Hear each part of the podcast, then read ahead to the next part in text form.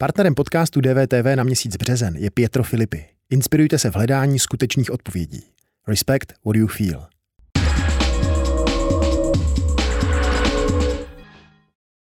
Podle posledního volebního modelu Kantaru by koalice Pirátů a starostů získala 34%, pokud by se teď konaly volby.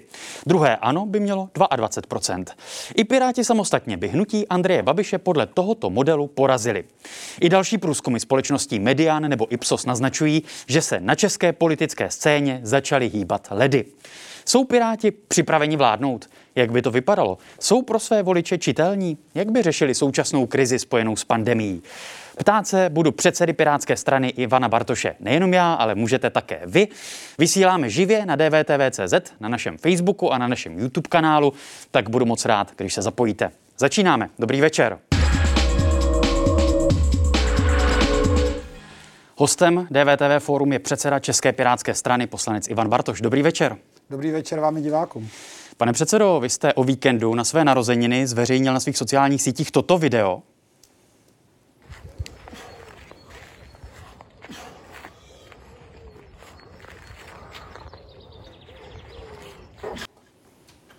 Jako klobouk dolů, ale co je účel takového videa předsedy sněmovní strany? Eh, tak já mám ten Facebook Ivan Bartoš, mám asi 12 let a je to, není to Facebook politika ve smyslu založený jako politika, ale je to prostě můj osobní profil, kde dávám věci politické, kde dávám věci ze života, z narozenin, písničky, zábavu. Je to prostě takový můj otevřený obyváka prostorovém životě.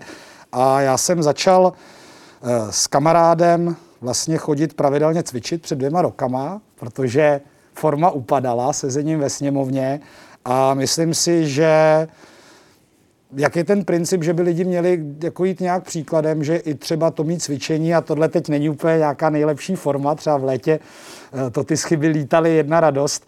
Eh, takže to třeba může být i pro někoho inspirativní a třeba na tu otázku toho pohybu, když ty lidi mají možnost, a teď naštěstí už můžou aspoň opustit to město, je jako důležitá. Tak já občas tam vyseknu takovýhle video a lidi píšou, já že chápu, fajn. Eh, že to máte i jako soukromé věci, ale přece jenom jste politik. Tak co tím chcete říct voličovi? A politik, a politik, ne, jak znovu říkám, a politik jako uh, nesmí cvičit. Mně přijde... To vůbec neříkám. Ne, Zajímá mě, jaká je ta zpráva vůči voličům. Co si to, z toho volič má odnést? To není volební video, to je prostě jako moje, moje sobotní ráno v den mých narozenin jdu s kamarádem cvičit a když se podíváte vůbec na ten profil, jak je to tam poskládaný, tak jak říkám, někdy to jsou politické zprávy, ale je to Ivan Bartoš ve virtuálním světě, kde informuje o těch věcech, který nebo i svý kamarády, který, který prostě dělá, jako si někdo sdílí třeba fotky rodiny a písničky a nebo třeba kuchařských výtvorů, tak ten můj profil je prostě otisk Ivana Bartoše ve virtuálním světě je, na Facebooku. Je to image, kterou si budujete? Tak já cvičím teď dva roky, jako sportuju celý život, dělal jsem 10 kilometrů ještě před pěti rokama, tak já to jako neberu moc na image. Víte, eh, můžu vám říct možná takový příklad, dokonce se mi stal tady. Já jsem tady byl asi před třema rokama na koncertě Avišaj Koena stál jsem tu frontu a kupoval jsem si ten lístek, že jo, a jsme byli ve sněmovně. A teď ty lidi jako, je, pane Bartoš, vy chodíte na koncerty, je, pane Bartoš, vy si taky kupujete lístky, jo. A já chodím nakupovat do Alberta, tyjo, chodím sportovat a no. prostě co mě baví na ten Facebook dávám. A tím, co teď popisujete a i tím videem, je to třeba součást toho, že se chcete odlišit od jiných politiků? No, já si myslím, že je to, že asi takhle žijou snad všichni, nebo nemyslím si, že by to, že člověk dělá politiku na sněmovní úrovni, nebo teď momentálně v tom našem koaličním uskupení Pirátů a stan máme nějaký dobrý průzkumy, že tím jako člověk zhloupne. Děje se to politikum, možná to je i trochu vliv té veřejnosti, že jak vás vidí v televizi, tak už si myslí, že jako máte doma zlaté příbory a nákup vám nosí, já nevím, ochranka, tak to fakt není. Nám na tu vaši image chodí eh, dotazy na sociálních sítích, protože Ivana Bartoše se ptají i naši diváci. A jeden z dotazů na Instagramu je, zda by jako premiér konečně zmínil účes. Eh, tak já se neřídím nějakými jako trendy, spíš si myslím, že člověk by za člověka mluví jeho práce. A já jsem vlastně i od studií jako dělal na poměrně dobrých pracovních pozicích, vyjednával jsem mi třeba velké projekty, dělal jsem architekturu systému. A i v politice, třeba když se setkávám s diplomatickým sborem, nebo když jedu na mezinárodní konferenci do Mnichova, tak jako nikdo neměl fakticky někdy problém, že bych měl dredy. Uh, Čili odpověď? Uh, ne. Já to neplánuju, ale tak podívejte. No, začal jste třeba ve sněmovně nosit oblek a kravatu? No tak já si myslím, že to patří k nějakému jako dekoru. Nemyslím si, že kdyby, že to nějak jako výrazně zlepšuje eh, třeba atmosféru, tak máme tam poslance, kteří takto chodí oblíkaní a chovaní, mají doslova řeznického psa, ale já si myslím, že jako t, já nějaký imič jako nebuduju. Prostě tak dělám ty věci, jak si myslím, že jsou a nemyslím si, že zrovna jako účes je nějaký určující. A já jsem i někdy řekl, že Eh, já jsem si myslel, jestli mi nejdou ty kouty, pak jsem si tady našel takovou malou lisinku, ale žena našla 6 let starou fotku, pravděpodobně z dětství, když jsem si rozbil hlavu, tak až ty vlasy začnu ztrácet, tak pak je třeba směšně, když má člověk nějaký takový odsásek jeden, Dobře. tak bych asi ty vlasy schodil, ale zatím se mi to neděje, musím zaťukat. Určitě jsme vyřešili dotaz z Facebooku od Simony. Nechci být zlá a někoho urazit, představuji si pana Bartoše někde na oficiální návštěvě, pak se obávám, že není dostatečně připraven.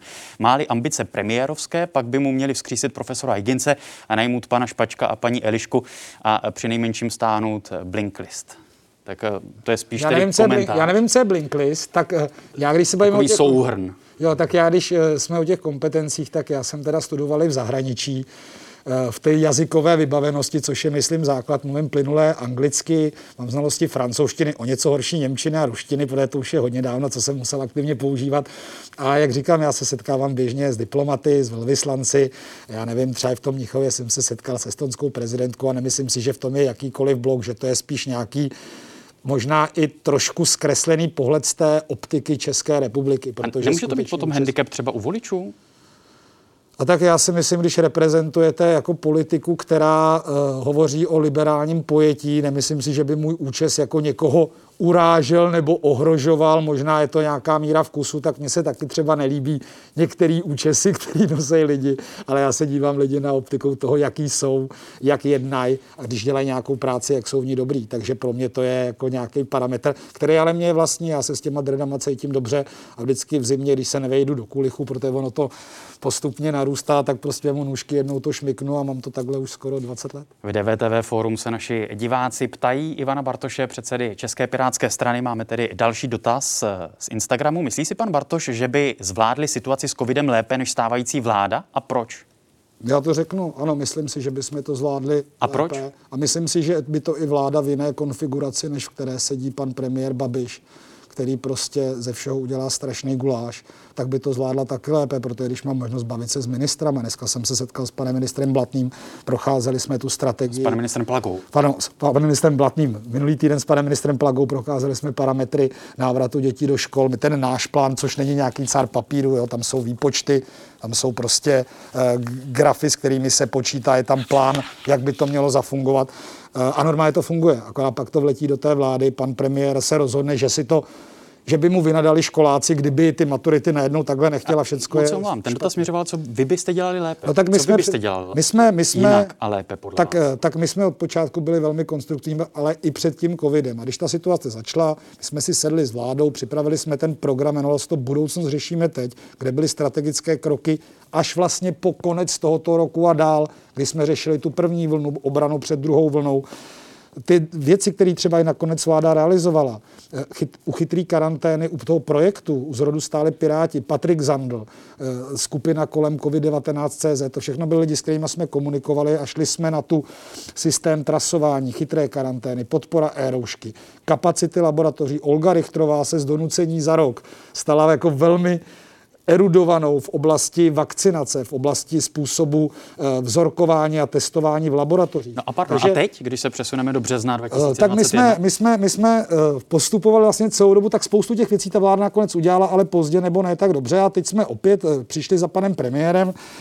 Já jsem se s ním setkal asi před dvěma měsícema, jeli jsme tenkrát do těch průhonic ty lidi, jako, že to je nějaká ostuda jako o víkendu. Kdyby mě někdo řekl přijď v neděli, tak taky řeknu asi přijď k nám, kde bydlím, ale to je jedno. A dali jsme mu jednak nějaké strategie a pak jsme mu dali celý plán za 5-12. A z něj už ta vláda, pozor, aby jsme se to jako řekli, ty věci realizovala. Tam bylo podchycený nutno zavedení testování ve firmách. To, že to není dobrý ještě, že to jsou špatné testy, eh, že tam není ta frekvence dostatečná. Eh, to je přece jedno z klíčových věcí a ta vláda do toho šla. Sice bez přípravy, najednou prostě ty firmy často posílali svý lidi na veřejné testy, tím pádem se to čekání prodloužilo. Šli jsme i Čili vy tu vládu chválíte? Ne, tak ono se to jde. Já jsem rád, že i když jsme opozice, tak pokládáme na stůl věci, které mají oporu v odborné komunitě. Ať si vezmete komentáře pana Kulvejta, lidí, kteří se tím zabývají dlouhodobě a vladí, radí vládě, my se s nimi bavíme, tak tež.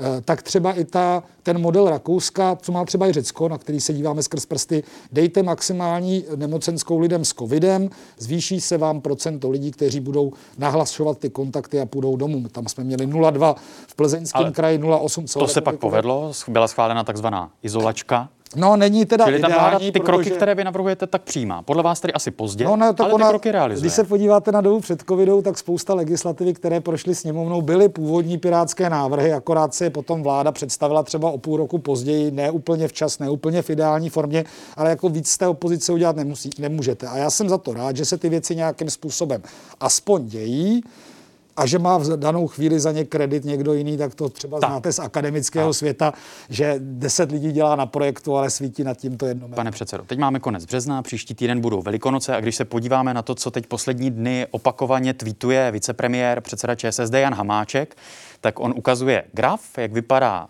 situace, ta zelená křivka je Česká republika, on každý den ten tweet aktualizuje a píše Jan Hamáček. Situace se nadále zlepšuje, patří za to velký dík všem našim spoluobčanům.